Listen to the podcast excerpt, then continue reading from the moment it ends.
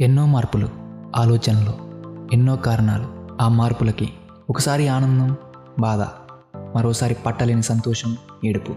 ఒకడు చావు ఇంకొకడు బ్రతుకు. వీటన్నిటిని కలుపుతూ కొన్ని రిలేషన్స్. ఒక పర్సన్ ఎమోషన్ని ఫేస్ చేసి ఎన్నో motivations life explanations self realisations.